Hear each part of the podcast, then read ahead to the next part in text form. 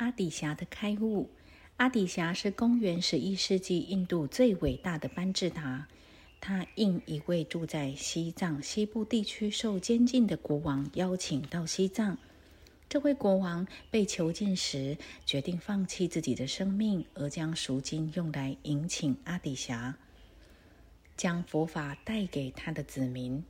阿底峡将生命最后的12年留在西藏教学，并建立了葛当派的传承。阿底峡的大圣名著《菩提道举论》以及他关于修心七要的教法，都在阐扬如何培养及训练菩提心，也就是如何发展利他的情操而达正悟。今天，在许多藏传佛教的传承法系中，阿底峡精湛的教学与实修法的传授，仍广泛地被应用于教学与修行上。持皈依誓言的意义是进入学佛之门。阿底峡是东孟加拉国的王子，生于公元980年。小时候，阿底峡做了一个梦，绿度母出现在梦里，劝诫他不要被世俗有刺的诱惑牵绊，并告诉他，在过去的552生里，他已经是一位具足戒的僧人、博学的班智达。解救众生脱离轮回苦海是他的使命，不可以半途而废。醒过来以后，阿底峡认清了他的业力以及愿力，决心完成使命。他离弃世俗生活，出家为僧，不倦怠地四处寻访正悟名师，在他们座下学习。后来，在密续上师罗侯罗的教导下，他研读了佛教三藏所有的经典和梵文大圣经论。他背诵了许多读过的经典以及相关的注释，在年轻的时候就成为一个博学有成就的著名阿舍离，也就是佛法教师。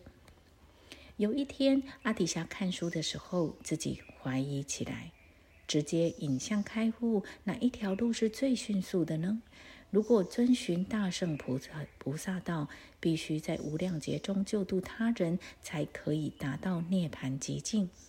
那么，我有可能达到开悟吗？要怎样才能到达涅槃彼岸呢？这位年轻学者叹息着，我是否得无止境的轮回呢？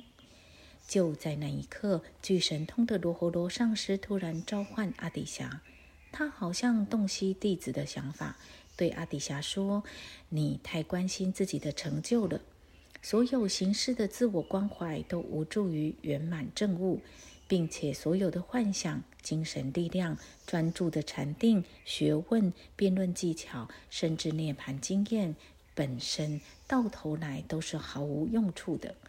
如果能坚持不懈，长养菩提心，发展无缘大慈、同体大悲，不是更好吗？忘却自己的利益，多关怀他人的福祉，视别人比你自己更重要。执着自己是不满足和痛苦的根源，你要征服自私自利的双面巨魔。一个单独的自我不过是另一种幻想罢了。然后罗侯罗针对弟子的感叹说，还有没有人能逃离轮回而达到涅槃？要是你愚昧的企图逃避轮回而追逐涅槃，得到绝对的解脱，最好是超越二元对立的观念，了悟到无差别，使一切事情达到圆满。你将来一定可以获得极尽常乐的，不要忽略它。不久之后，阿底峡来到佛陀证悟的圣地菩提迦耶。一天，当他在大佛塔下绕行时，看到2个端庄的年轻女子站在佛塔南边的莲花池畔。她们长得太美了，绝不像一般世间凡人。其中一位问另一位说，什么是达到圆满开悟的最好修行方法呢？另一位回答说，无我的菩提心是成佛的大道。一个人怎么可以转身弃他人于不顾呢？第二天，阿底峡又去佛塔及塔旁的菩提树绕行。释迦牟尼佛曾在这棵树下静坐，阿底峡听到一个老乞父告诉一个麻风病人，平等的慈悲心和菩提心是超越苦海、获得圆满开悟的最好方法。他解释道，设身处地多为他人想想，放弃自私自利的想法。阿底峡心想，这里的每一个人，从最高雅到最卑贱，似乎都知道开悟的最好方法，和我的上师说的一模一样，只有我一个人还迟疑不定。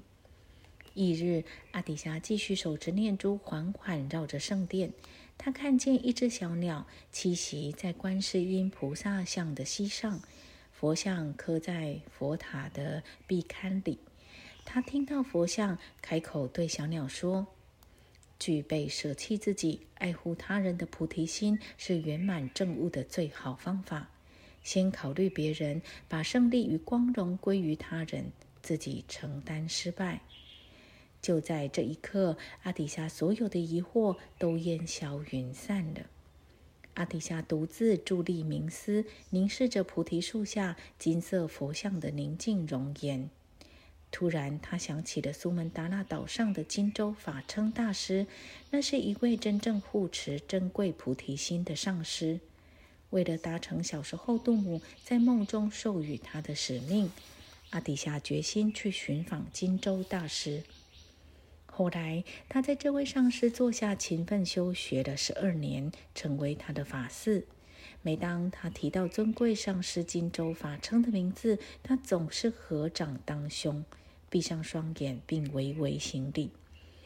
阿底峡从这位慈悲的上师那里学到了独特的自他交换大圣修行法，那就是将自己置于他人的境地，把他人的压力承担起来。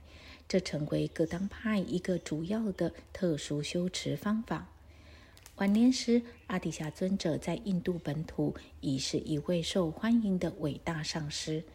他住在超界大学戒香寺。许多年后，几位西藏王室使者满载黄金来迎请他去他们的地区教学。阿底峡向观音菩萨和度母祈祷，请求指引，询问他到西藏能否真正利益彼邦。